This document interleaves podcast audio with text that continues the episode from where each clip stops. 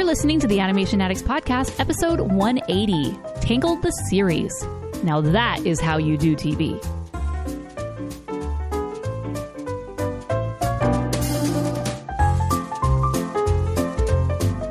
For more information about this or any other episode of the Animation Addicts Podcast, make sure to check out rotoscopers dot com. That's where you can find the community, as well as all the news and reviews of the animation world.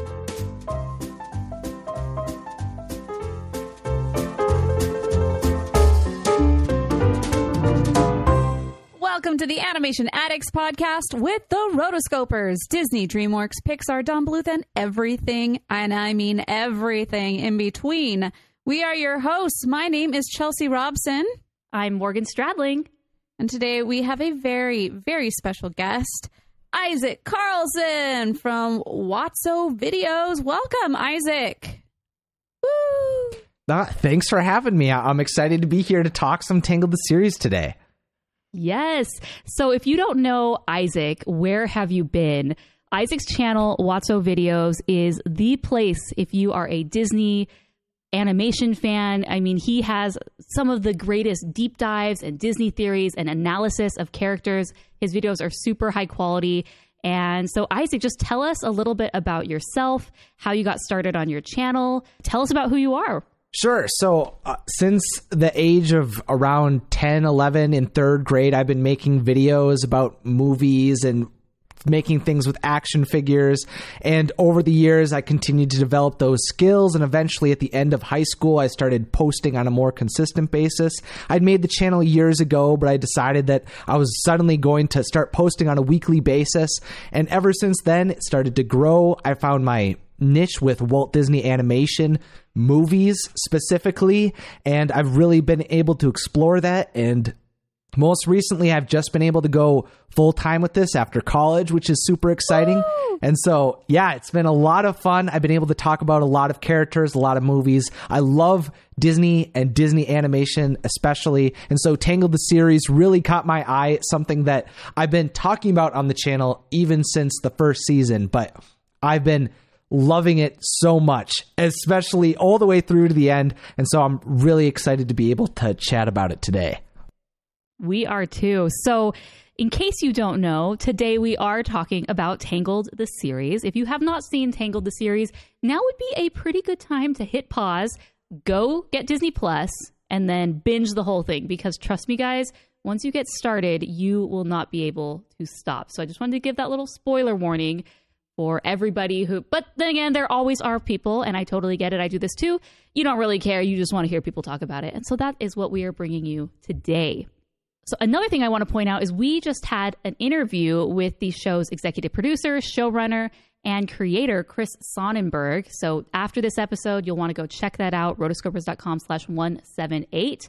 And our patrons actually get twenty minutes of bonus interview questions that we asked him. So if you are a patron, you will get a special podcast R S S feed that not only is ad-free, but it has all of that bonus content for every single episode that we put out. And trust me, I deep dive with him on some amazing questions. So if you are a Tangled the Series fan, you will want to check that out as well. So with all of that housekeeping out of the way, well, there's one more thing that we want to do with Isaac, and we always do this with our new guests.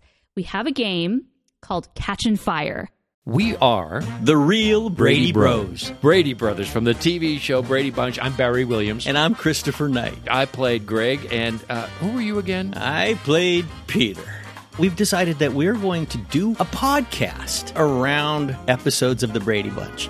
We're going to use it as a prism to look back to our experience doing the show and why the Brady Bunch is still popular. Have a sunshine day. We, we are the real Brady, Brady Bros. Okay, so basically what Catch and Fire is, it's just a bunch of rapid fire questions that we ask so we can get to know you. Mm-hmm. And because you are our resident Disney expert, I mean, all of us are, let's be real.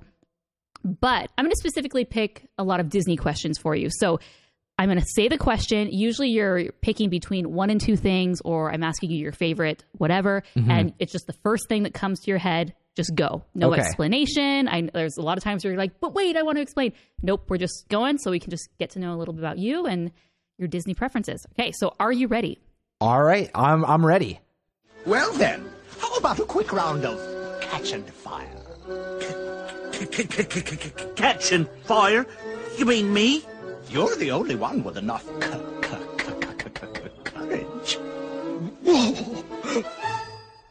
The first animated movie you remember seeing? Lilo and Stitch. Favorite cartoon growing up? Danny Phantom. Favorite animated movie? Lilo and Stitch. Favorite animator or artist? Ooh. Man. Ruben Aquino. Classic animation or C G I? Classic animation. Favorite animation studio? Walt Disney Animation. Then that makes this next question pretty easy. Disney or Pixar? Disney all the way. Songs or no songs? Songs every day. Disneyland or Disney World? Disney World. People or anthrop- anthropomorphic? People. Heroes or villains? Heroes. Stitch or Tinkerbell? Stitch. Mickey, Goofy, or Donald? Mickey. Huey, Dewey, or Louie? Huey. Disney princesses or princes? Princesses. Not many people say the princess. Okay. Who would win in a fight? Frozone or Elsa? Frozone. And lastly, the most important question that we ask people. This mm-hmm. really helps us understand who you are. Which would you rather watch? The Return of Jafar or Hunchback two? Return of Jafar. fifty-two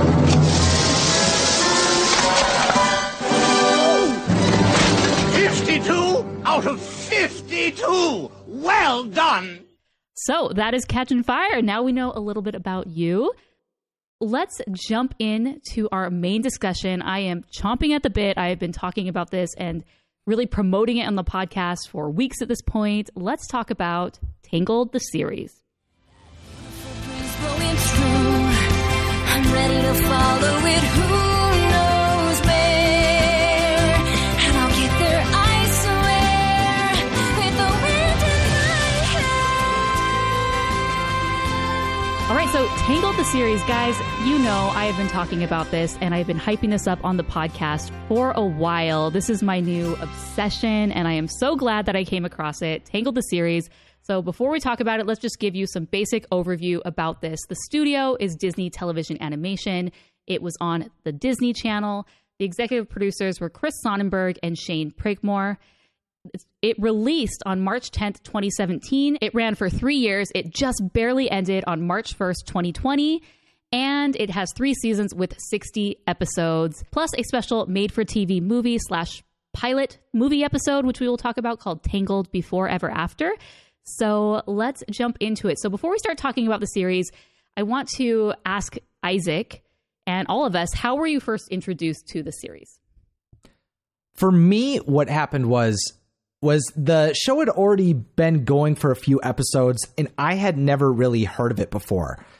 This was kind of in a point where I wasn't super following Disney Channel shows very much. There wasn't a ton of animation that was super interesting to me at the time. Phineas and Ferb was going on, but that was just that was just still kind of happening. And at the same time, my channel was growing and I was focusing more on Disney. And suddenly I found out that there was an exploration of Pascal's backstory in one of the episodes. And so I made a video about that. And I started to kind of watch it from there. And eventually what really hooked me was the season one finale. And like spe- specifically, like Ready As I'll Ever Be with that song, I was like totally hooked. I understood what was going on. I loved how everything was connecting. And suddenly I was really invested in, into what was going to happen. And so that was kind of my, my introduction to it, was stumbling upon it while researching Tangled and Disney Animation. And so, which is kind of wild as someone who focuses a lot on appreciating Disney animation, that I had to stumble upon it on wiki pages. But yes, that was my point of view from getting into the series. That's interesting. That kind of parallels mine. I'm similar to you, where was not a big Disney Channel watcher. I'm a big Disney fan, where, but it's just theatrical films. I'm all about Disney theatrical, Disney animation, but the T V shows and, and things like that were never really on my radar, even though we cover it on the website. And, you know, it's a big thing for a lot of people. It just was never in my wheelhouse. I just, you only have so much time, right? And there were a few, a few things that really got this on my radar around the same time. And it was just this year. It was in twenty twenty, like as season three was wrapping up. But I came across Laura Price, who's an artist at Disney Television Animation. And I loved her videos about working for Disney. And she kept mentioning, like, I work on Tangled the series. I work on Tangled the series. And I kept hearing her just offhandedly mention this. I'm like, okay, that's interesting. And she shares some of her backgrounds that she had worked on there. I'm like, wow, this is beautiful. This is really impressive. I'm usually not very taken by backgrounds, but that was something that caught my attention. And then probably about a month later, this clip kind of went viral all over the internet, on Instagram and on Twitter, and it was of this girl with teal hair, and she was singing a song, and she was singing a duet with this other guy, and the music was amazing, and there was this turnaround animation that was just fluid and flawless, and I'm sitting here and I'm like, what did I just watch? What is this show? And so that got it on my radar, and I started mm-hmm. looking it up and paying attention, and And then finally, I just said, you know what? I have Disney Plus. I don't know what I'm waiting for. Tons of people are talking about this. I need to check it out. So very much similar to you, where, mm-hmm. you know, we always knew about it. And then there was a, a scene, or a, specifically tied to a song, that kind of threw it over the edge for us, which we will definitely be talking about the songs in this series and why I think that's one of the reasons that makes the series so great. Mm-hmm. So Chelsea, what about you? I mean, I know. All right. So I vaguely remember seeing some type of something, uh, you know, pictures of Tangled the series, you know, maybe in an advertisement or something somewhere. But because I generally don't go for like Disney television anymore, because I feel like it's like the, careful what you say. And, uh, well, well, Chris Sonnenberg talked about this and how he, he said that the Disney Channel shows are generally geared to the like girls age eight to like thirteen or something like that.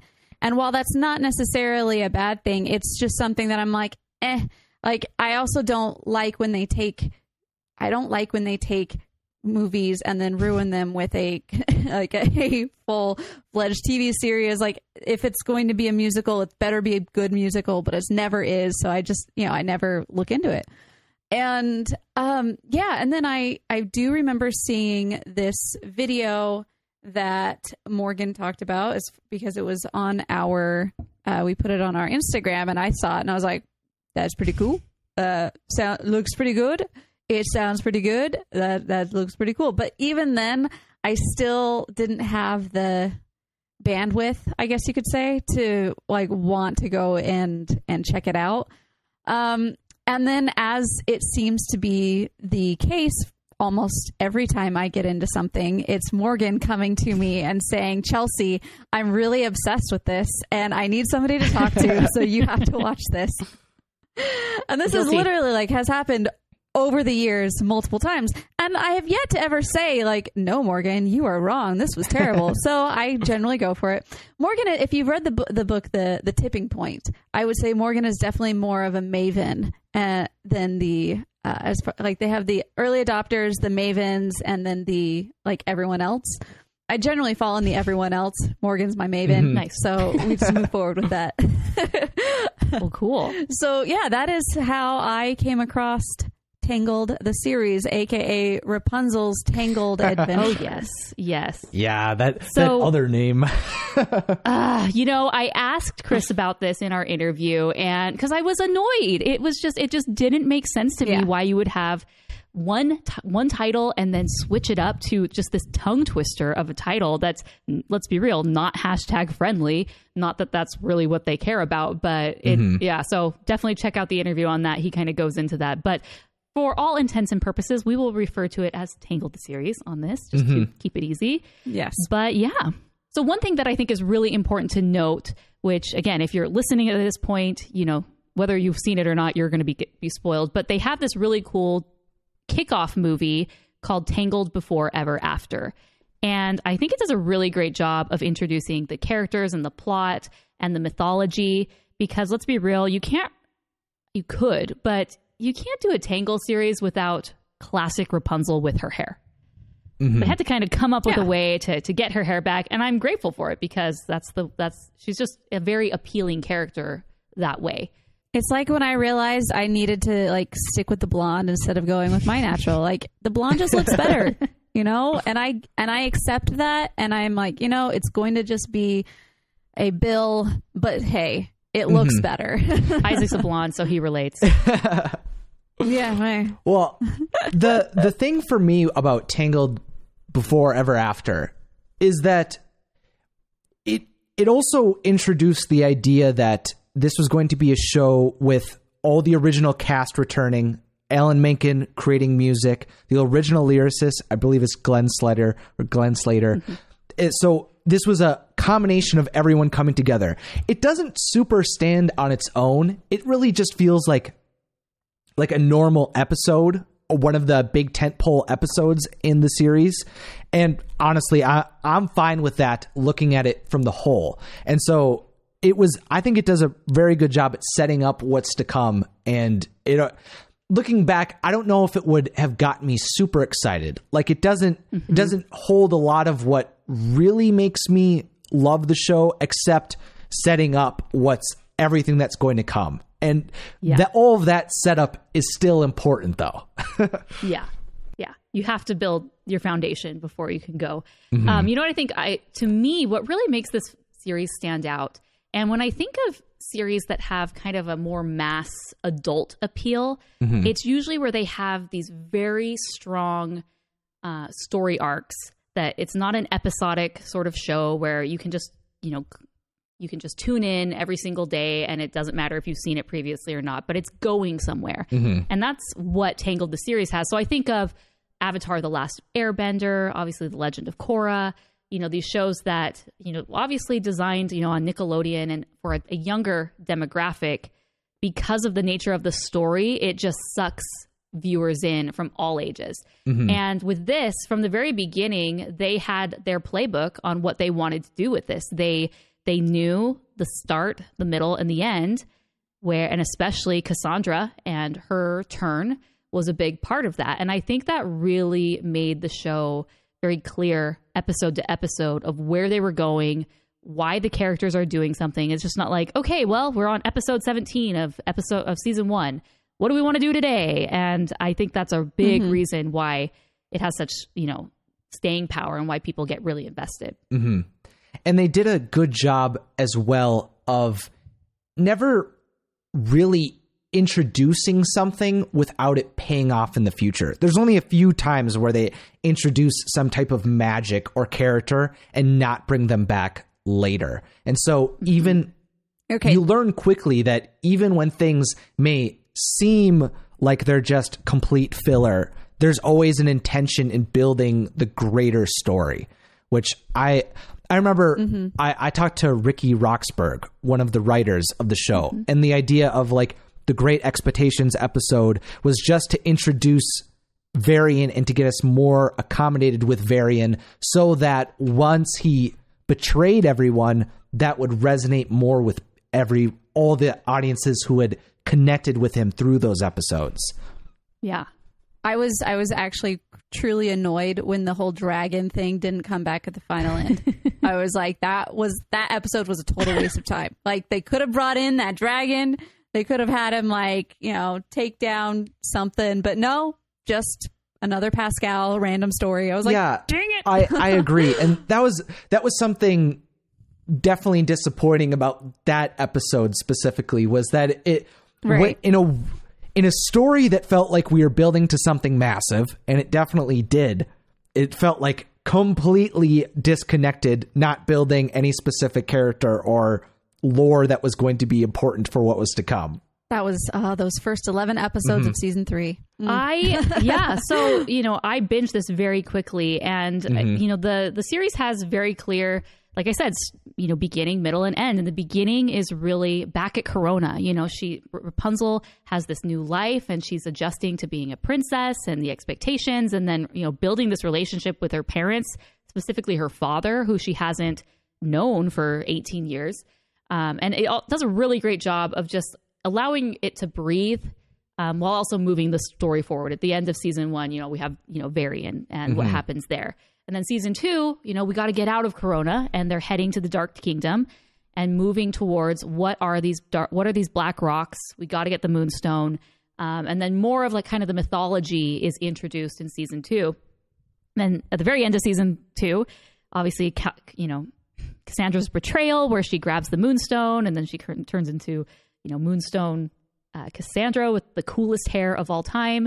And then season three is kind of like wrapping it up. Like, how are we going to solve this Cassandra problem? Like, is she going to, you know, are we going to have to kill her? I mean, they never actually say that, but you know what I mean? It's like, we got to handle this. But that was very frustrating to me as a viewer, is that it felt like, and I was very invested in Cassandra. I, I'm definitely Team Cass. And so I really resonated with her, obviously, from that very first um, Nothing Left to Lose clip that I saw. I'm like, this is a cool character. And so I was really into her. And then season three, there's just, it's almost as if nothing happened. We like zip on back to Corona. It took us a year to get there, but don't worry, this magical balloon takes us back. and and then we're just like back at Corona. And so I would have, that's, you know, I, I I speak very positively about the series, but that's the one thing that I think was just a little frustrating, is like we only got like thirty seconds of the Cassandra at the end of an episode or two, but I would have liked to have just seen more of her, because it just mm-hmm. felt like, well, we know she's the ultimate end of this, but we can't get there too fast, you know? Yeah. We still have to fill up three more ex- episodes. Well, that's a, that is a good point, is that there's two seasons of build up to her betrayal, and mm-hmm. then it really feels like there's one episode, the finale, that resolves it. And mm-hmm. so it's just kind of like this lingering, mm-hmm. like there's no build up to her, or there's, there's build up to it. There's but, a little, but there's, there's not as much build up to her yeah. being redeemed as much as there's the, this like tension between Rapunzel and Cassandra growing, es- yes. especially throughout the second season. Yeah, there's mo, you know, and I understand they present it in the way where where Rapunzel just says, well, yeah, she just doesn't want, she's compartmentalizing it and kind of just pushing it aside. Like, that happened, I don't want to think about it, and I can't really process it right now. So I totally get that, because that is true to life, where really traumatic mm-hmm. experiences happen. And sometimes the way that people handle it is they can't talk about it. And that was Cassandra's problem, is that she just never talked about anything. You know, she had all these internal feelings and struggles, but she was never able to really vocalize them.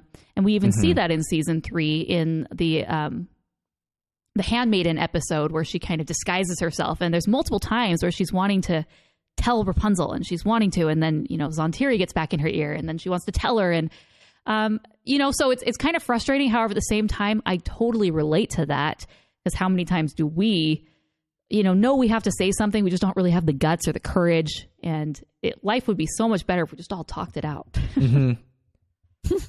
Can we just all take it? So I saw all of these episodes while in quarantine during the wonderful time of twenty twenty coronavirus.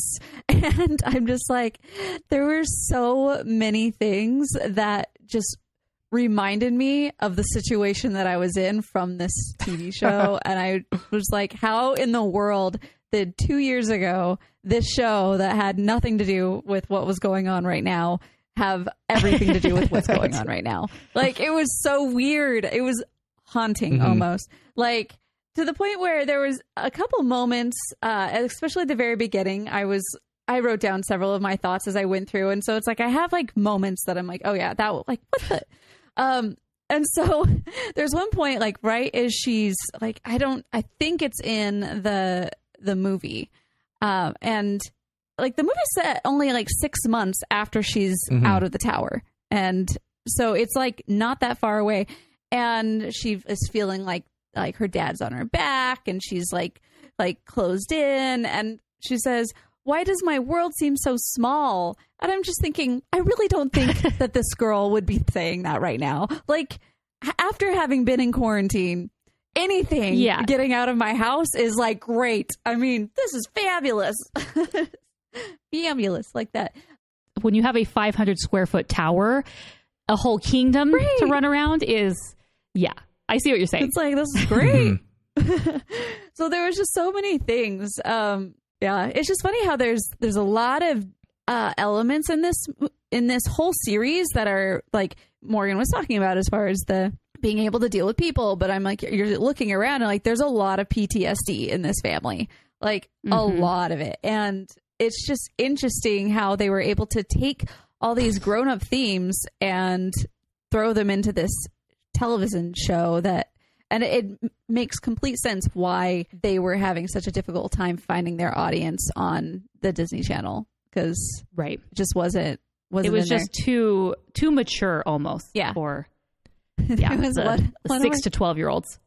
One of my favorite lines, I think season three, but there's this ulterior guard that's in the palace and you have like them like sneaking around trying to find him. And then you have this one like random background sound conversation. And he's like, I don't know, I've been really into essential oils lately. And I'm just like, I busted up laughing. I was like, there's no way a kid would like laugh at that, but I am dying right, right now. Mm-hmm. I feel like similarly to how Avatar found an audience, Avatar The Last Airbender, I feel like Tangled the series could have found an audience. There is a lot of mismanagement of this show while it was airing. For example, Tangled Before Ever After, that aired, and then like a month after that, the first episode of the show started to air. So things like that was very mm-hmm. difficult for people to actually catch it. And mm-hmm. once it aired, it didn't like air all weekend as other Disney Channel original movies like did. It just kind of was aired once, and then people just had to know when it was going to start airing again. And that disconnect and that momentum couldn't be built early on. And then the network kind of just slowly gave up on it. Yeah. So let's talk about that, because that is, I've done a lot of research on this because mm-hmm. it's just really interesting, because in our interview with Chris, he mentions that the executive over the Disney Channel just wanted to do a Tangled series. Like, I don't care what it is.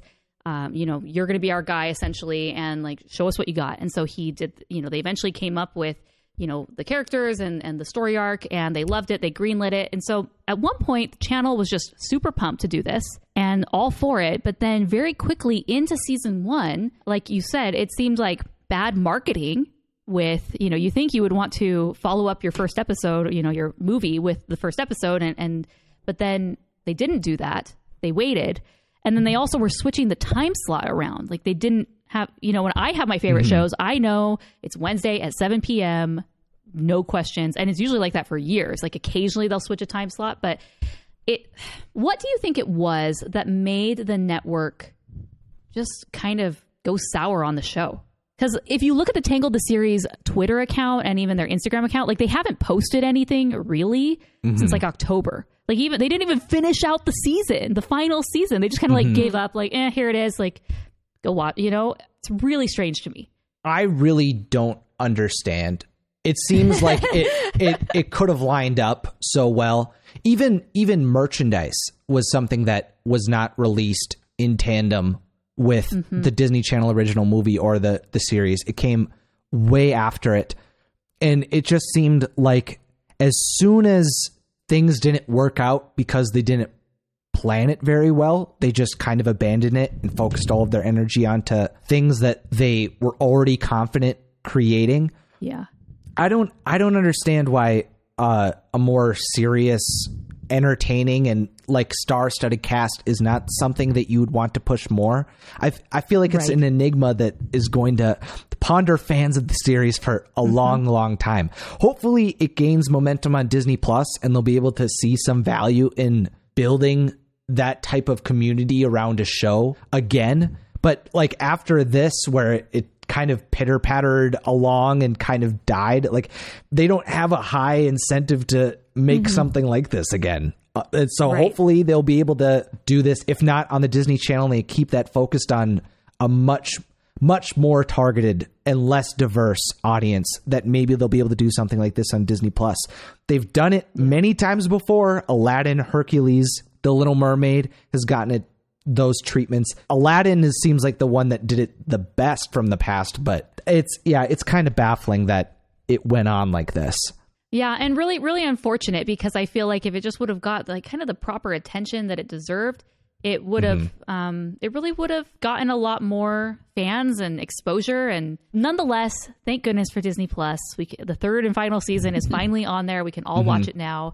And who knows? We maybe down the line we'll have a big revival. You know, kind of like with Avatar: The Last Airbender. It seemed ten years later, then that was still such a super popular show that they eventually did Legend of Korra. But not going to keep my hopes up. But.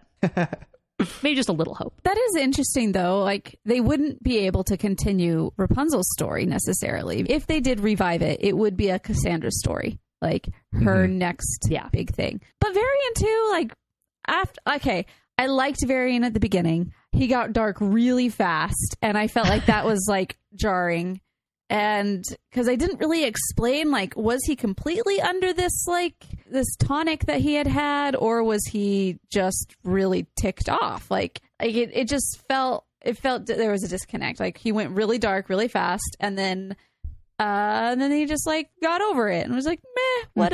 Mm-hmm. I don't know what, what happened there, but I do like him. I love the voice actor who played him, Jeremy Jordan. Yeah, I have an interesting relationship with. I don't personally have any relationship with Jeremy Jordan. Okay, Chelsea, let's just, let's just start out with that. I have, I, I do not know him whatsoever at all. But not to say that I wouldn't want to, because he's, you see, like his his voice is amazing. Uh, one of my favorite things was seeing him in Newsies, and then also when he was he wrote uh, The Last Five Years, I believe. Uh, at least he was the main actor, but I'm pretty yeah, sure he, like he was the one that wrote it, and. Oh. That show like blew my mind. I loved it and I hated it for so many reasons, but it was just like him. I just is just so talented. I love the fact that the fact that they brought him in. He also, random thing, when they were developing the the characters for and the read throughs, The Greatest Showman, he was the Zac Efron character before Zac Efron oh. had time to come in and take over. So you see him in a lot of read throughs and everything, and I'm like, oh, Jeremy. Anyway, that's just, but yeah, I I loved that they had him in there, and I loved, I love the fact that they had like fantastic singers in this yeah. show. Like mm-hmm. that was my favorite part of the whole thing. Mad respect to all of them. And I loved how in the interview you did with him, uh, he said that there's just something about having a Broadway star or a Broadway performer, if nothing else, come in on as a voice actor, because they just know how to fill a space. Mm-hmm. Mm-hmm. So I just, I really appreciated that, because that is also another thing that I really just, I don't appreciate when they get, when it's just like, eh, like yeah. the music is eh, but they, they, they did a good job with that, and I loved it for it. Yeah. The music on this is just, you know, equal caliber of the film, which is another reason why I think it is so fantastic. I mean, mm-hmm.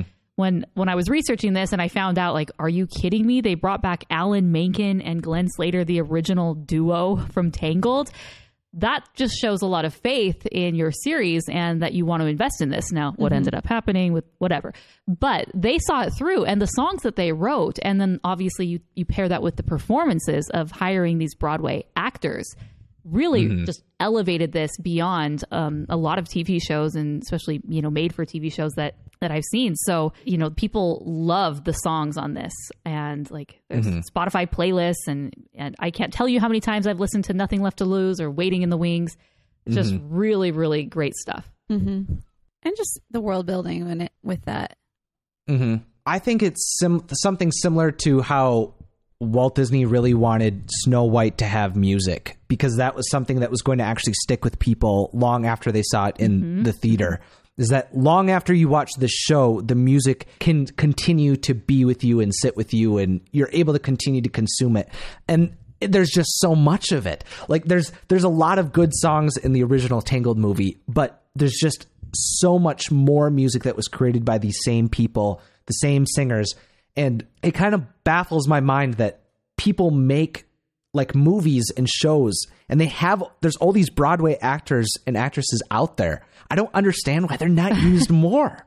Like, right. It's incredible that the voice of Lance, for example, is the original genie in Broadway's Aladdin. Like yeah. those types yeah. of awesome connections are so cool. So yeah, they, they did a fantastic job with the music, and it's definitely something that keeps me attached to Tangled for me, especially when in between the seasons releasing was something that continued to have me look back at the show. Yeah, I think it's really interesting because if you look at, you know, the animation of the nineties for Disney, it wasn't necessarily the big names until, you know, Robin Williams really kind of kicked that off, where now in animation, Disney or not, it is what is the biggest, you know, most on-trend actor that we can get to voice our characters.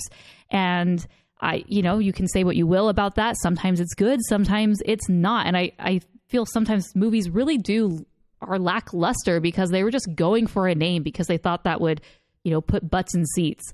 But with this, I think because it was a T V series, that they didn't necessarily have the budget per se for these big A-listers that they would if this was to be a sequel. Um, and they needed to fill these characters. And so, you know, Chris was just able to say, like, I'm a Broadway nerd. We're going to have songs. This is who I want to hire. Mm-hmm. And I'm really grateful for it because I have been introduced to, like you say, Lance's voice actor who, you know, came from um, the Broadway Aladdin musical, which now I'm kind of exploring that. Like I, I knew that was a thing and I just never got to go see it. So I never really, but now I'm like, who is this guy? And so it's really opened up my world to a lot of these Broadway actors and actresses. And I mean, talking about cast, I mean, she, other than Idina Menzel, like she is Elphaba. She mm-hmm. has made a career out of playing Elphaba. She was the stand-in or the um, the understudy for Idina Menzel when it first debuted. And then she quickly filled in as the number two Elphaba when Idina left. And so, yeah, I can just go on and on about all the incredible voice actors, you know, and in addition to, to snagging Mandy and Zach, Zachary, Um, as the leads, which is just just great stuff all around. So it seems like Eden Espinosa always comes after Idina Menzel. There is the the Elsa character. She got to have this big booming song. She, oh man, she's she's in a princess film and she's got all these powers. And it's like no, no, Cassandra. Cassandra's got the cool powers. Like I, I I'm always like, no, trust me. Her I like her songs. Like. There's so many more Cassandra songs than there are amazing Elsa songs, just by the fact that it's a series alone. But I still go back to the Cassandra songs more. I think her journey is mm-hmm. even more compare like compelling.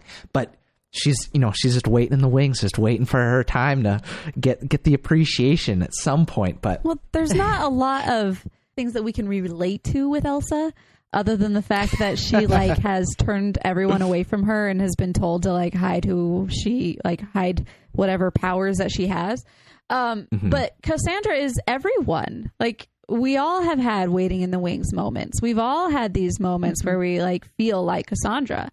And I feel like that was, I really like how they, how they build in her. Mm-hmm. Yeah. And plus because it's a T V series, we have more time mm-hmm. with her. It's not just, here's an hour and a half. We have to get all of these big moments with our character. So you can really love her and then understand, you know, the decisions that they make. But because it was just little small moments and interactions here and there, and then, you know, bigger, bigger episodes that focused on her that allowed us to really love her, because you actually didn't like her, right? When you first saw it, I remember you texting me being like, who is this Cassandra girl? Yeah, no, I didn't like her. You remember that? I didn't like her at the beginning. And I was like, who is this girl? Cause she's just like a brat. Like she just has an attitude, and I'm just like, girlfriend, get off your high horse and go do something. Like I was not a fan. Uh, it wasn't until well, she was waiting, right? Well, it wasn't until season two, I think, that where a lot of things started to, you start having a relationship as a viewer with any of these characters. Yeah. Um, once Varian kind of went away, it was, or like went went dark. It was just kind of like, wait, what happened? Like, oh, we're going somewhere with this. Okay. So before that point, you really didn't, I mean, you knew that we were going for the rocks, but it's like they weren't, you didn't know how the whole change was going to happen. So, mm-hmm. yeah, the, the first season is much more set up. Like it, it definitely follows the three act structure of setting everything mm-hmm. up. It goes through that in a very in-depth way. And like the mystery of the Black Rocks, it's funny because season two and three, every, suddenly the whole world seems to like open up with Demanatus, Zontiri, finding out about the Moonstone and everything like that. And season one is just dealing with the Black Rocks. What are the Black Rocks? Why are they? Why did they mm-hmm. grow where the Golden Flower was? Mm-hmm. Uh, like I remember, like season one ending, and that being the conclusion is just knowing that there's this. This person with the Black Rock sword, like, it, yeah, like right. it, I, I can't, like, it's so hard to describe what it was like. What it was just like, Adira is lingering in the background. What is going on with this? There's you know, so much speculation about what was going to happen next. And so sitting with like that mystery, and that was just the, the start of everything opening up. And of course, like now it it feels so foreign to like even talk about the Black Rocks, because it's not the Black Rocks anymore, it's the Moonstone. Right. You're just going yeah. for the Moonstone. It's the pairing of the sun drop. It's the it's the other part of the balancing act to the the mystical power from the heavens. Like now it's no longer the Black Rocks, but yeah, because there the, are red rocks and gold rocks and all sorts of rocks, and it's like doesn't matter about the rocks anymore. Oh god, the the red rocks is a weird thing. It's like, oh, these red rocks are changing everyone's minds. It's tied to your emotions. Oh man, the black rocks are gonna have all these cool pop. No, it's just black they're rocks. Just black. you just, they're sharp. You they get the ultimate. Them. Yeah, you get the final incantation, and it's just uh, you just you just get full control of them now, not just partial control. So I don't know that I wish that would have been explored or explained a little bit more. That that was a another weird point to the magic of Tangled.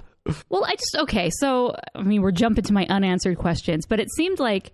You know, they're moving towards these black rocks, and there's the mystery of the black rocks, and then we figure out the Moonstone's able to control it. But correct me if I'm wrong, the black rocks were still around Corona, right? In season three? Yeah. Yeah. They didn't just like yeah, they're all suck there. Back into the earth and disappear. So I don't know. I just felt like I was still a little confused. But it, again, that's probably they just said, eh, well, we, that's the black rocks really weren't the point. The Moonstone was the point. But I just would have liked to have seen more of a resolution with what was like. How they move, like why they were doing the things that they were doing. Because initially they were pointing her in a direction, kind of, not in season one. In season one, they were just appearing everywhere.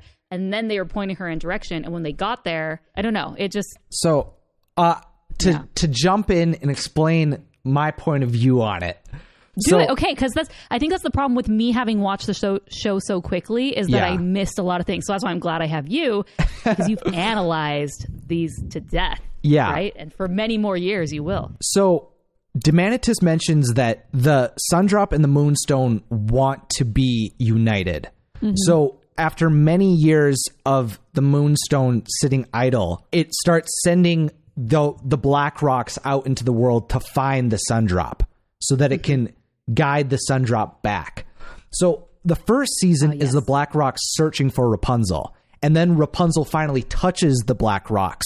And so once they locate the Sundrop, then it can guide her, and that's why it starts the pathway to the Dark Kingdom. Yes. Yes. Mm-hmm. See, thank you. yeah. I knew all this, but it just kind of had gotten lost and muddy along the way. Mm-hmm. You know, one thing that I wish I would have liked to have seen more of was the Brotherhood. You know, we were talking about Adira for a little bit. Like, those mm-hmm. were some cool mm-hmm. characters, and Adira's design was just... I mean, why did she have that face paint the way that she did? And, um, you know, that seemed like there was this brotherhood that was established to protect the world from the Moonstone. And the band kind of breaks up. And at the end of the day, Eugene's dad, you know, he's like left there in the Dark Kingdom. And they like their whole lives was to protect this and to save it, you know, from from anything happening to it. And eh, someone touches it and like no big deal, like no repercussions. No one seems to really, I don't know. It just felt kind of interesting to me that it. There could have been more, I feel. Yeah. But again, maybe it's because I just watched it too fast and I missed it all. Well, Isaac's like, no, you're kind of missing the whole point. well, no, no. I was going to say, like, the Brotherhood, it seems weird, especially knowing that there's a mystical device that can control people that dedicate themselves to the Moonstone. It seems like there should have been more people that were Not involved just, yeah, in this. Yeah, three or four, right? Yeah, you got four people that dedicated themselves to protecting the Moonstone, and only one of them remains in the Dark Kingdom. It seems like a weird situation to put themselves in. Yeah. But yep. Yeah. yeah, he's got it. He's good. Yeah. Mm-hmm. He's the king. It hasn't moved this far, you yeah. know. I forgot about it. It's cool. Myth turned to legend. Legend turned, you know, the whole Lord of the Rings thing. Mm-hmm. Right. The thing about season three that was like the big reveal mm. uh, was the yeah. whole Mother Gothel. Mm-hmm. And I was, I just got into the, almost to the tail end of season two. And that's when Morgan did her interview with Uh, with Chris, and I was listening to it, and then he just like drops that bomb, and I'm like, what? No! I gave spoiler warning. I have to turn this off now. I know, but it was like, I was thinking there wouldn't be like, I didn't think that mm-hmm. would have been in there. I had no connection. I didn't feel like that was going to be yeah. a thing in there. And so I was, I was like, what? Yeah. yeah. And so, oh. yeah. It's interesting because um, there was Go. there was a lot of people, you know, obviously I've just like, this is what from what I've read about the fandom, and I think Isaac can speak more to it, but there were a lot of people in the fandom from the very beginning who were like, no, she's the daughter of Gothel, we know. And then other people like you and me who I How? didn't even make that connection until it happened. Dude, the community, often referred to as the Black Rockers, is insane. They are so smart. Uh, partway through season two, people were talking about, oh, she's Mother Gothel's daughter. So I, I eventually went down that rabbit hole, and I yeah. brought all my thoughts together and predicted that she was going to be Gothel's daughter. I was fully convinced. Not to toot my own horn. But why? Okay, toot so away. I mean, I'm all about it. But like, how? How? Like, I didn't. There was nothing in it that to me well, referenced not having Gothel a mom at all, and in connection, not having him. Okay, I was the whole time I was thinking that somehow it was going to be Cassandra and Eugene, like brother oh. and sister. Because they didn't ever get along. They fought like mm. brother and sister. And I was like, it's, oh, they, and they have that moment in when they're in the jail cell that they're like, oh, well, yeah, I didn't know my parents. Yeah, I didn't know my parents either. Oh, yeah. We're da, twins. Da, da, da. And so I was like, well, right? That's what I was thinking. I was like, oh, that's total. That was my whole thing when it got there. And then it's like, wait, nobody's related to anyone? What? Well, the... I think th- definitely initially it was just the fan idea of, oh man, she must be tied into this, you know, villain. Then after that, like initial hype around the idea, it's that she has gray eyes, just like Mother Gothel. She has the dark hair. Then you find out that she's five years older than Rapunzel. So the timeline lines up. She has the line where she says that she doesn't remember her parents. She's in the jail cell with Eugene, and they're talking to each other when Rapunzel's trying to make them right. bond. She talks about how she never knew who her parents were. She only remembers being raised in the captain of the guards. And then it's also, you look at the Challenge of the Brave, and you see her pulling away in, um, when she becomes a bird, she yells at Rapunzel that she's constantly like, you know, getting yanked away. And then in the Zontiri's tree, it's the, they're, you can really feel the relationship pulling. And then especially in the House of Yesterday's Tomorrow, it feels like something is going on. So there was definitely the, the trend. You could see the Cassandra pulling away, and there was this perfect timeline and the appearance similarities that it just seemed like everything was lining up, that it was going to be revealed mm. that she was Gothel's daughter. So when it was revealed right at the beginning of season three, it was very, very exciting. I was yeah. that was that was incredible to see. But even even separated from this mystery, people predicted that Eugene was going to be the son of the Dark Kingdom's king. There was it's called the Dark Prince theory. It was going around. Again, it was saw season three and then found out that people had predicted it. It was it was insane. People were People were clamoring for those well, big ideas. One thing that did not come to pass was Moonstone Varian. So yep. Can you explain to people what that was all about? And, and well, yeah, you do that first, and I have something on it. Sure. The character of Varian has this blue hair streak in his hair. And all along Entangled, there's tons of examples of characters who have changed hair colors, and that ties in to the magic that they have. Rapunzel gets her long blonde hair. Uh, Cassandra has her blue hair. There's there's these examples of you have this one of the mystical entities within you. You get that shown to audiences through your hair. So when people saw that, people assumed, especially once they found out that Varian's father, Kieran, was attached to the Dark Kingdom, that it would somehow play into why he has this very specific blue hair streak. But nothing really came about. It was really just, they just kind of used it as an aesthetic thing. Which is a total yeah. bummer. It yeah. seemed like it yeah. could have played into it. Like, that yep. would have been awesome. I actually, I Chris talked about that in our interview, and because of audio issues, the recording went totally blank and silent for about sixty seconds during that part where he was explaining it. So I had to ultimately cut it because it just didn't make sense. But yeah. So uh, all the Varian fans were very disappointed. It could have been, it could have been a cool, I mean, it, he said, like, guys, it honestly, it was just to give him a little like dimension and highlight in his design.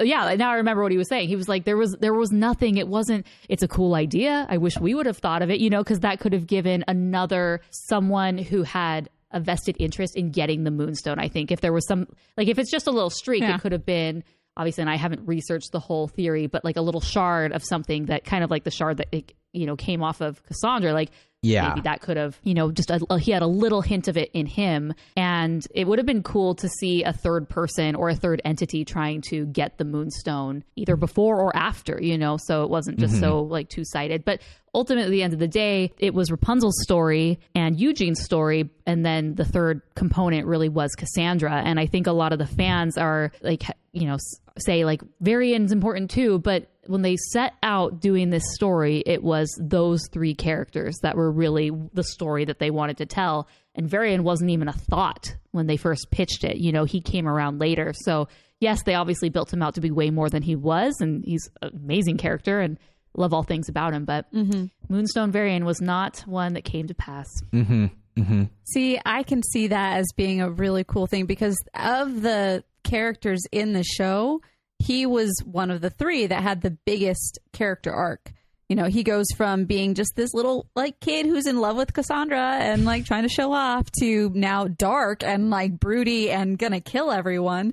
And then he goes like, oh, I've changed my ways and now I'm good. And it was like the moment of him with Cassandra in Nothing Left to Lose that like he's trying to get her on the path of, you know, yeah. coming back as he has already been like, so I loved how they had, they set that one up as like, okay, I've been where you are and I know how it goes. Mm-hmm. You can do this, you know, having that a uh, friend in that way, and to have had some even more of a kinship between the two of them would have made it amazing. So dang it. Like, man, that would have been amazing, but I mean, mm-hmm. it's fine. It's fine. So is there any other things with Tangled the series that really stand out to you when you're thinking about this? I think I think for me the the biggest takeaway was just seeing the true potential of Disney animation implemented into a more serialized way. I think they did such a good job of doing that. And looking back on it, it's sad to see these characters that you like really became connected to and no longer will get them week to week. Someone who watched them week to week for like two years, mm-hmm. it is it's mm-hmm. difficult to to move on from that, knowing that there'll never be more Cassandra stuff. There'll definitely be yeah. more Rapunzel stuff, I'm sure. But, you know, Cassandra, Cassandra will never be in the Disney parks. You'll never get to meet Cassandra at Disney World or Magic Kingdom. That she's she's most likely completely gone. Like, and that that's a difficult thing to deal with in a world where it seems like characters get to keep coming back a lot. Yeah. Like knowing that Cassandra riding off into the unknown is the last time you'll ever see her, most likely. Yeah, and Disney is so big on their live action remakes right now. Mm-hmm. And it's such a shame because this was an experiment that from my perspective as a fan went like did checked off all the right boxes and boxes mm-hmm. that I didn't even know I was looking for in, you know, a, a Disney animation television series. And you know, they have all this content that they need to be creating for Disney Plus, and a lot of it is just these live action remakes that are, you know, some are going to go theatrical and some are going to go on Disney Plus. And I'm like, but guys, like Tangled the series was your template of mm-hmm. really how to do this right. Um, so it is a shame.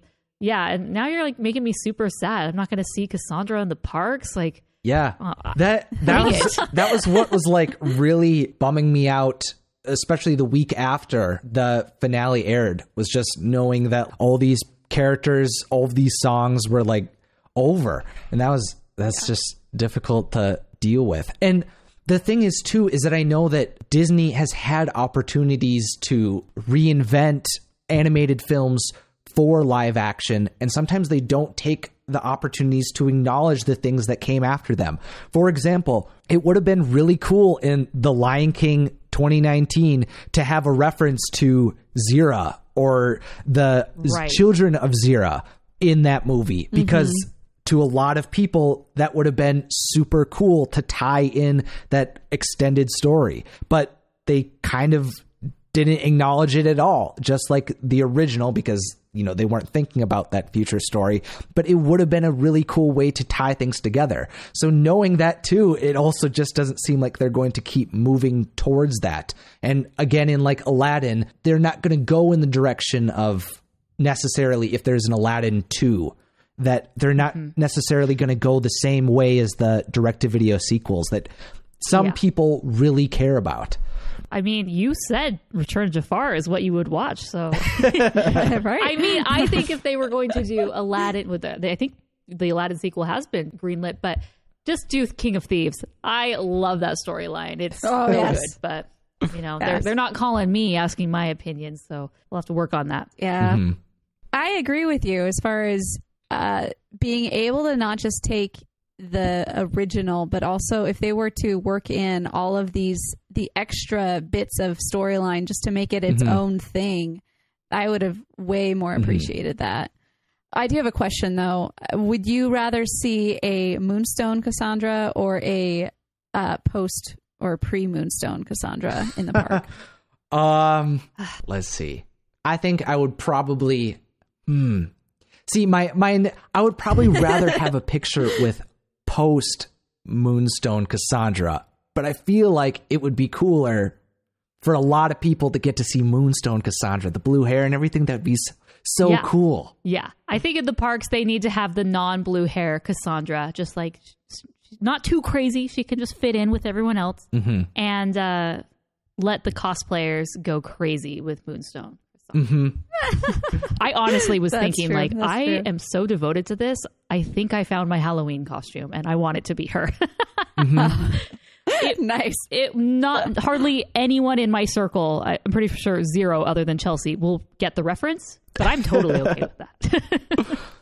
I mean, do you do anything for anyone other right, than that me is anyway? True. That is true, I Chelsea. Mean. Well, in the Epcot ride Frozen Ever After, Disney does have the ability to acknowledge things that are created outside of the big theatrical movie because they include the Snowgies from Frozen Fever. Mm-hmm. And so they like they do have ways to tie into other aspects of it. So like it, if there's ever a Tangled ride, just include one little like Moonstone bit or something like that. I, I'd love to see the legacy of this show continue because of how high quality it was and how much it resonated with the fan base that consumed it. I would love this to have sort of an Arrested Development sort of take where it was not very well received when it w- when it aired and they just kind of ended it.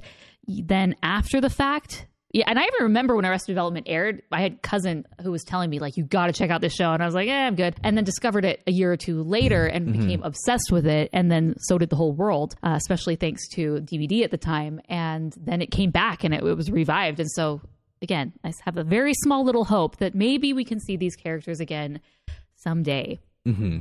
So I have to, a question that I asked Roto Nation, and I'll ask each one of you this as well. But I asked, so Roto Nation, that is our community of patrons who support the podcast, and we appreciate it. And we have a Facebook community where we all get together and we talk and we nerd out, and it's fun. And so the question for the for the Roto Nation question was, who is your favorite character in Tangled the series and why? Leanne says, Varian is such a full, multifaceted character, so relatable.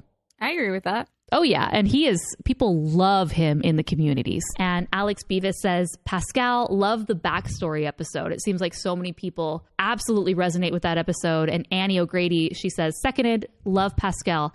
I almost feel like they did more to develop the character of Pascal in that one episode than Rapunzel over the entire series.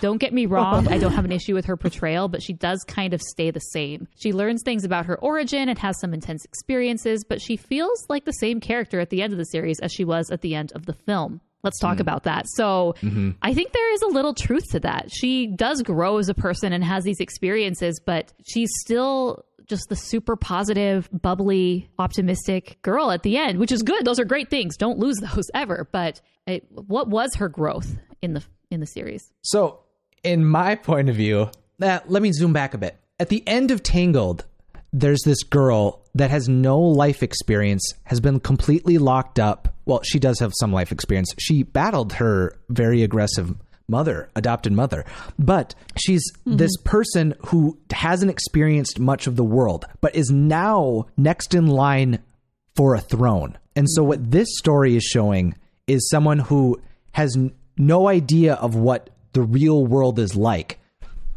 but has this cheery disposition, this this bubbliness, and she has to face the darkness of the world and learn how to be a responsible, mature leader. And so I see it as her going from this locked up girl into someone who's destined to become queen and accepting that responsibility and going through and dealing with her backstory and her trauma and her past and all the difficulties that exist out in the world. So that's how I see it. And I don't think that her holding on to her optimism and looking at the bright side is necessarily a bad thing, because I feel like that's intrinsic to her as a person, but it's the how she uses that and handles the situations that she deals with. And that's what changes. Boom. There we go. I like how through the whole thing, she was like, everybody just kept making notes that like, you don't have to, she's not the one that you, that needs saving. She's the one that generally is the one that saves mm-hmm. everyone else. And uh, I think they did a good job of showing the fact, like just, you know, not, not turning this into a damsel in distress thing. Not that, not the fact that I don't, I'm not against damsels in distress. I'm, I'm also not against like, dames or the guys in distress but it's just like that was a a turning point through the whole thing. Like Eugene always had, he's like, you don't have to take care of her, tells that to her dad, and then as they're leaving on their little adventure, he's like, oh, she doesn't need anybody to take care of her, and he's like, oh, I see what you did there. And then throughout the whole thing, it just becomes a, a theme of Rapunzel's going to be the one that ends up saving everyone with her hair that completely defies the law of gravity and all things physics. But hey, we're not, we don't need to go there. I don't know. I, Rapunzel, it was, it goes from the fact, yeah, as you're saying, she has nothing to, and everybody's seeing her as being this thing like you can't go anywhere, you can't do anything. And yet she's the one that ends up saving everyone. Yeah, with Rapunzel, you know, I can see how you can say she doesn't necessarily go anywhere, but it's because a lot of these other characters we focus on really have big swings in where they go, where hers is a lot, lot more subtle, as Isaac described it. Mm-hmm. Um, and it slowly happens and it prepares her ultimately for the wedding and when she'll eventually take the crown. Whereas, you know, we meet Varian and characters like Cassandra and others along the way that, you know, they have, they're evil and then they're better and then they, you know, learn all these mm-hmm. lessons. So, very, very cool. All right. Any last thoughts on Tangled the series? Yeah, I had one that I was interested uh, before you asked, like, what are some things that you got out of this film or out of this series? And it was a combination of this series plus your interview that with him, how he just, I love how Chris said that going into this, he didn't put any, um, he didn't put any like barriers on himself as far as like coming from T V. Therefore, he he didn't think that, well, T V's not as good, so we shouldn't, you know, be shooting for the best. We shouldn't have these standards on ourselves. And and we're as we were talking about these things earlier too, like a lot of the time creation is so hung up on the budget, when in reality budgets and when somebody believes in something so much, budgets are very flexible. Like people, if they believe in something, they're willing to do something. They're willing to, to adjust their own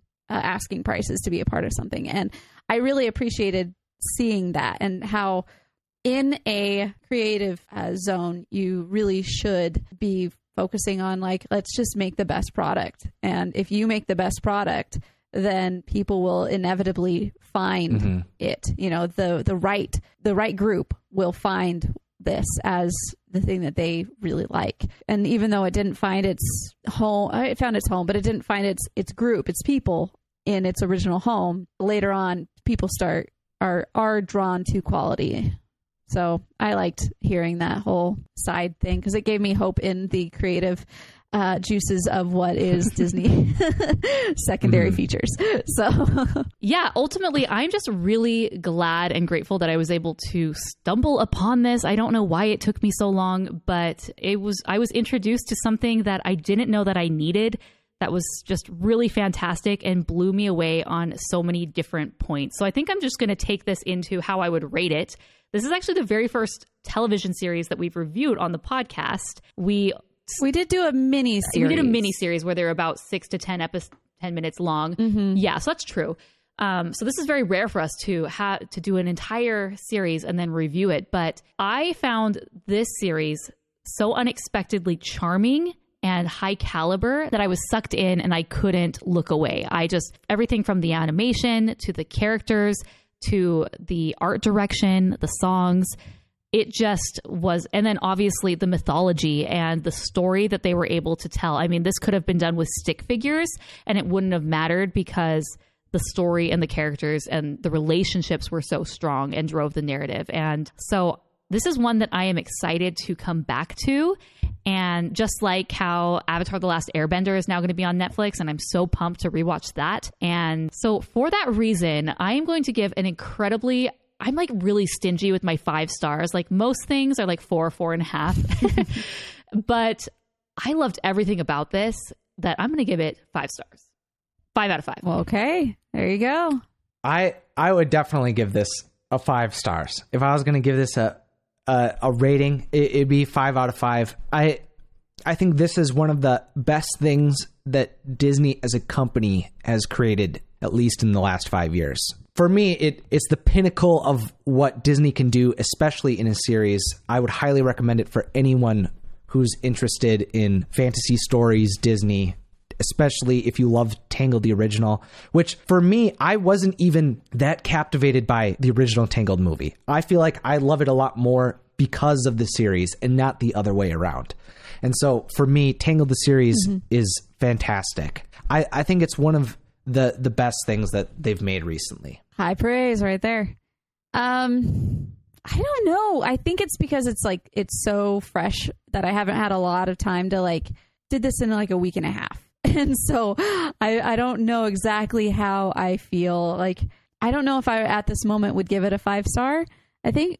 But at this, as I think about it and as I think about all of my like thoughts on the whole storyline and how like quality the whole thing is, I think it resonates at like the four point five like place right there for me. But I think that's really just because it's so like fresh, I guess. Like, it was just a lot to take in yeah, over a two-week yeah. period. Yeah, so it's diff- difficult to measure staying point in your like in your mind after right. only a week. Yeah, it it is, mm-hmm. and so it was.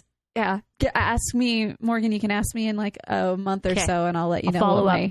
if it's if it's moved okay. up. Well, perfect. Well, thank you. We want to give a huge thank you to Isaac for joining us on this episode. When I got it set in my head that I wanted to do Tangled the series, the first thing that I did was I recruited Chelsea to watch it because I can't do a podcast alone. I mean, I can, but it's so much more fun with friends. And our other co-host, Mason, he is going to have a baby in the next week. So that wasn't necessarily going to happen. So I'm like, who can we have? And the very first person that came to mind was Isaac because of his incredible videos on his channel, Watso Videos. So if you have not checked it out, go on YouTube and search Watso Videos. He is one of the top creators on Tangled the series, and his videos are so high quality, and his analysis, not only just on Tangled the series, but for all things Disney. So thank you so much, Isaac. This has been such a pleasure. Yeah, it's been a lot of fun. I, it's been really cool to look back and examine Tangled the series as a whole in this discussion. It was it was a pleasure to be able to come on to the podcast. So what are you working on now? What's in your future on your channel? Sure. So right now, after Tangled the series is DuckTales. DuckTales, nice. The twenty seventeen reboot. Okay. It's been a lot of fun to talk about. I just did uh, a video discussion about the entire history of the Donald Ducks family. And so that was a lot of fun. And, you know, moving forward, we've got so many live action remakes and tons of tons of things like that to discuss. But the series after Tangled, the series have been a lot of fun, and there's a lot of high quality animation that's coming out that ties into what people have cared about in the past. So DuckTales has been a lot of fun, but Lion King, Frozen two, I've got more discussions about what's come before and what's coming through. Walt Disney Animation is what I love, and I love discussing it. So if you'd love to come discuss it with me, of course, the hosts of the show have already sung my praises so much. I very much appreciate it. And so, yeah, definitely come check it out. Thanks for having me today. Trust me, if you're a listener of our show, you will, his stuff is right in your wheelhouse. It's, he's our brother. He's our Disney animation Hi, brother, brother, and you will love it.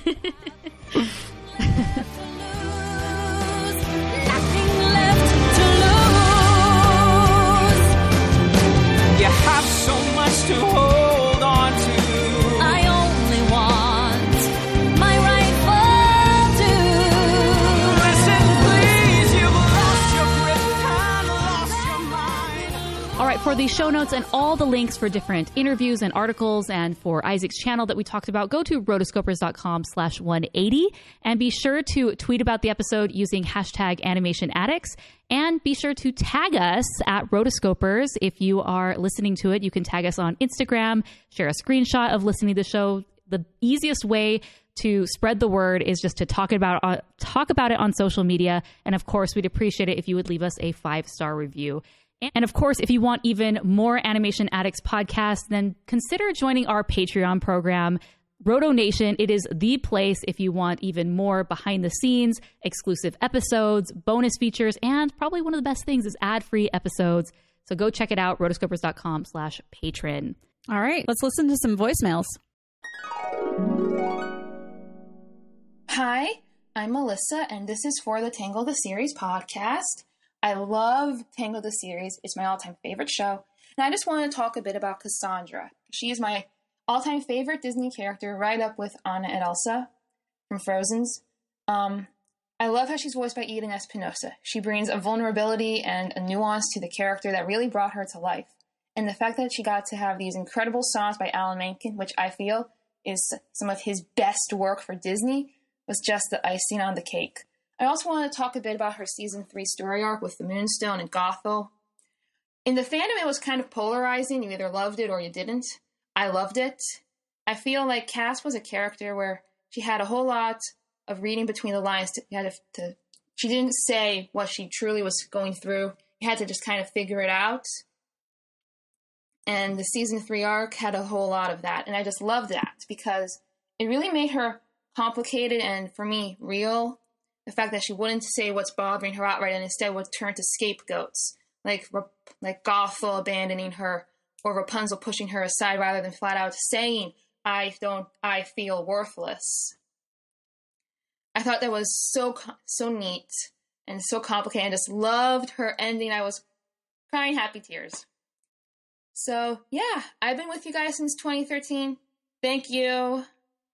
Melissa, I, I agree that this was pretty awesome. I mean, like I said, it was, it was hard for me to, to kind of, you've, like all these people, I've, I'm almost sad the fact that I haven't been able to watch this over a long spirit pace over a long period of time, because it really does have a, it's hard to really understand where your, like where your, not where your loyalties lie, but kind of just like where you, you feel most connected.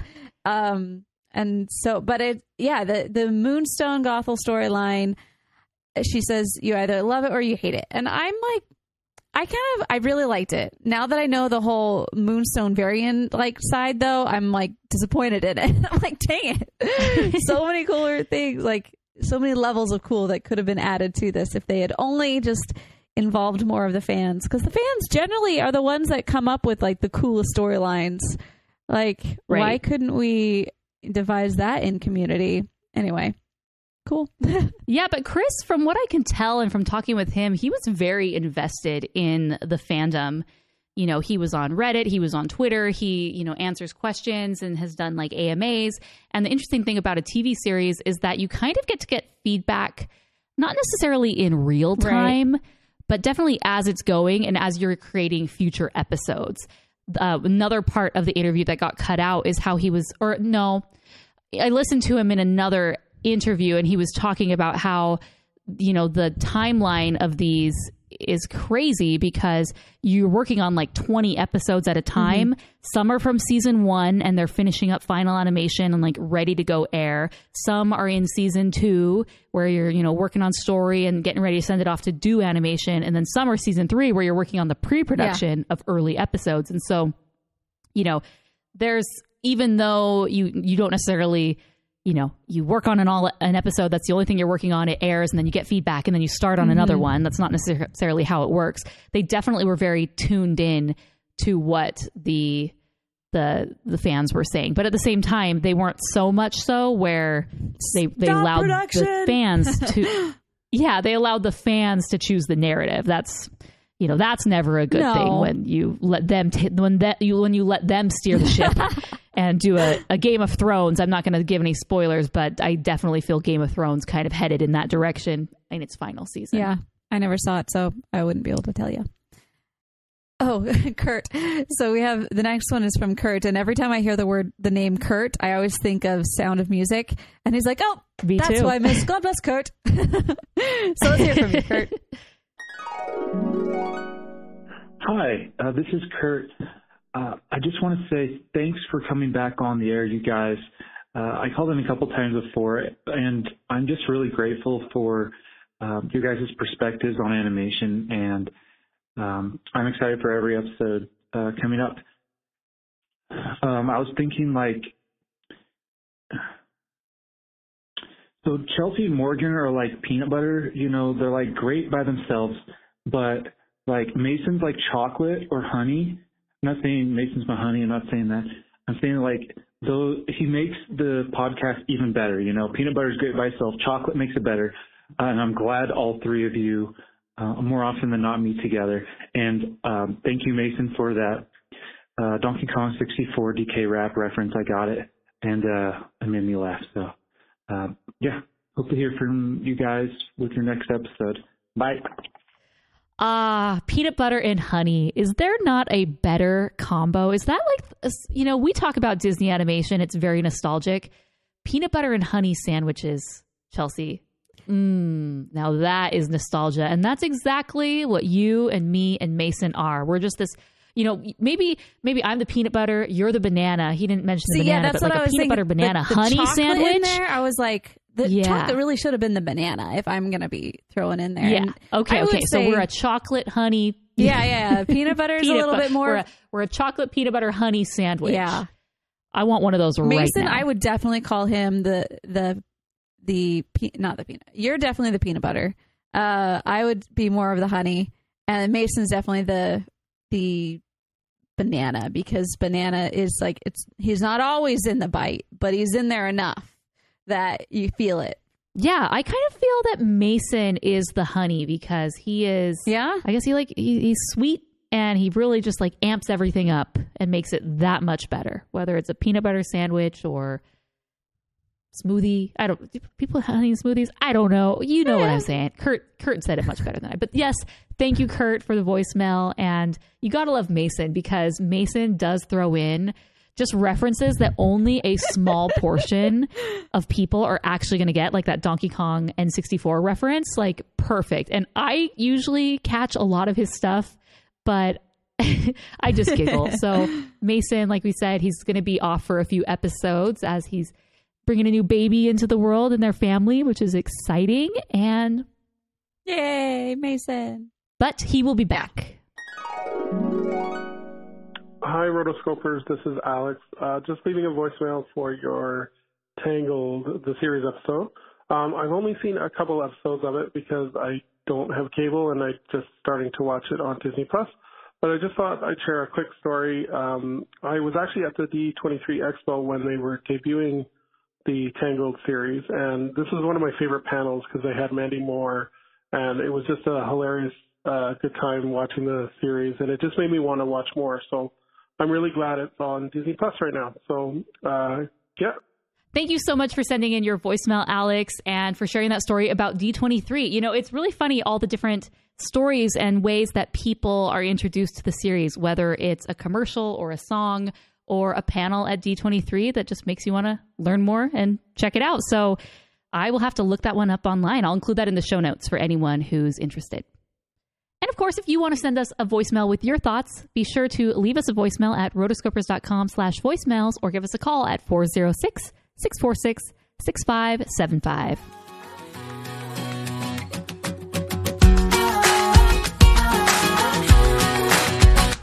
Now I got my eyes open and wide and my heart burning like fire. Feels like I'm so alive. I'm All right, so our next episode is going to be, Chelsea, are you ready for this? Barbie as the Princess and the Pauper. We're gonna get we... so many like hate mail for that. No, like, I think not... it kind of has a cult following. Okay. And I'm looking at some of the stuff right now. The animation just looks really bad. But this of all, the, I pulled the patrons. So another perk for being a patron. I said, guys, if we were to do a Barbie film, what is the one that we should do? We should we start with the beginning, the very first one, or is there one that's just better? And so ev- I did a poll, and this is what they voted. And actually, a song, the reason this initially came onto my radar was because I was on TikTok, and there was a song that, you know, was on TikTok, and people were doing skits with it. And I was like, what is this from? And I look it up, and it's from Barbie as the Princess and the Pauper. So, you know, this film has m- made it because it's now TikTok famous. That's oh, what yes. we're all going for these days. That's what we're So get ready and at. send in your voicemails. Um, no, I... Well, the th- I say that just because, like, we've had, like, for example, uh, Luke, was that the guy who last a while back? He sent in a he sent in a, oh, yeah. a voicemail, and he was just mad because he was just like, all of these great movies that have come out during this whole time, like the oh, last couple true. of years, and you're you have to go for Little Mermaid: Return to the Sea. What? Yeah, it's like we're, yeah. Sorry, we're waiting for Mason. We're waiting for Mason to come back. So we'll we, we will. I I will let you guys know. We will be doing Spider-Verse in the near future. Let me just let me just pull up what I'm yeah, thinking. Let's real tell fast. them the. You know, once Mason comes back, these are the ones to look forward yeah. to. And for the people, so here's who are the like, upcoming calendar, guys. This as as of now, things could switch and change around, but this is what I'm thinking. Okay, I don't want to do. I, I want to even it out, so I don't want to do a whole bunch of new movies that came out and a whole bunch of Disney. Right? That's that's why we're mixing it up. So Barbie as the Princess and the Pauper, then Into the Spider-Verse, then Toy Story four, and then we're kicking it back old school, kind of, to Shrek two. So that's what I'm thinking for future episodes, just to so you guys know. Send in your voicemails for those. Sooner the better, even though those are a few months out. Just wanted to get that on your radar. And of course, if you're a patron, you get to vote on these. They get to help choose the future movies that we do. So it's a good list. Yeah, it's a good list. All right.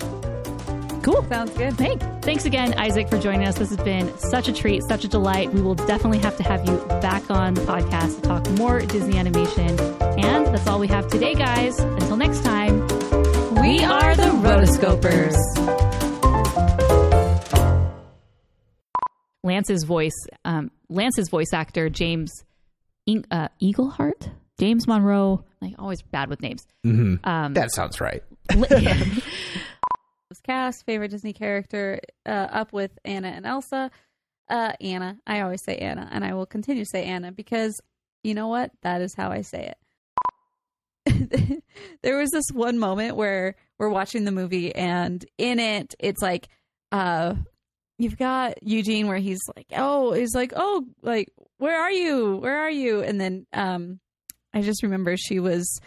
Uh, she had already, she had left and told Pascal to Pascal, make sure nobody knows that I'm gone. And so Pascal goes and he like constructs a dummy of her behind a, like a, uh, like yeah. a screen, and had like the light shining on it. So it just looks like their shadow.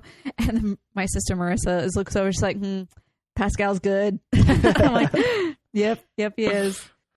Called Catch and Fire. Now, Isaac, I, you're an animation fan, a Disney fan. This is kind of an obscure reference. I'm just going to ask, Does that ring a bell in any way, shape, or form? Ooh, uh, I it's not coming to my head right away. Well, you also have to say it's not technically Disney either. Technically. Ooh, ooh, that makes it even that makes it even He's more like, complicated. Still no. yeah, yeah, that that doesn't help. Uh uh-uh. uh. That's. So Catching Fire. Well, it's. Oh, go ahead, Chelsea. Well, maybe if I do the do the clip right here, it's like, uh, have you ever played a game called Catching Fire? Catching Fire? Who, me? Oh man, you may or may not have gotten that one. Goodness, I feel like I'm dropping the ball already. He's like, this is what have I gotten myself into? It's it's generally it's generally okay. Here's another thing that why you may or may not uh, have ever seen this movie. Morgan and I did this episode as a Morgan and Chelsea episode, which is tend to lean more toward the girly side. Mm-hmm. So that's may be why. Have you ever seen the movie A Swan Princess? no, no, I haven't. No. I, I, oh, wow. Okay. Yeah. Yeah. Mm-hmm. We'll have to do a Swan Princess, you know, episode introducing you to that. Okay. Um, all right. I'm trying to think how to end it. Um, the same t- the way we end every episode, Morgan. Every episode. Yes. Okay.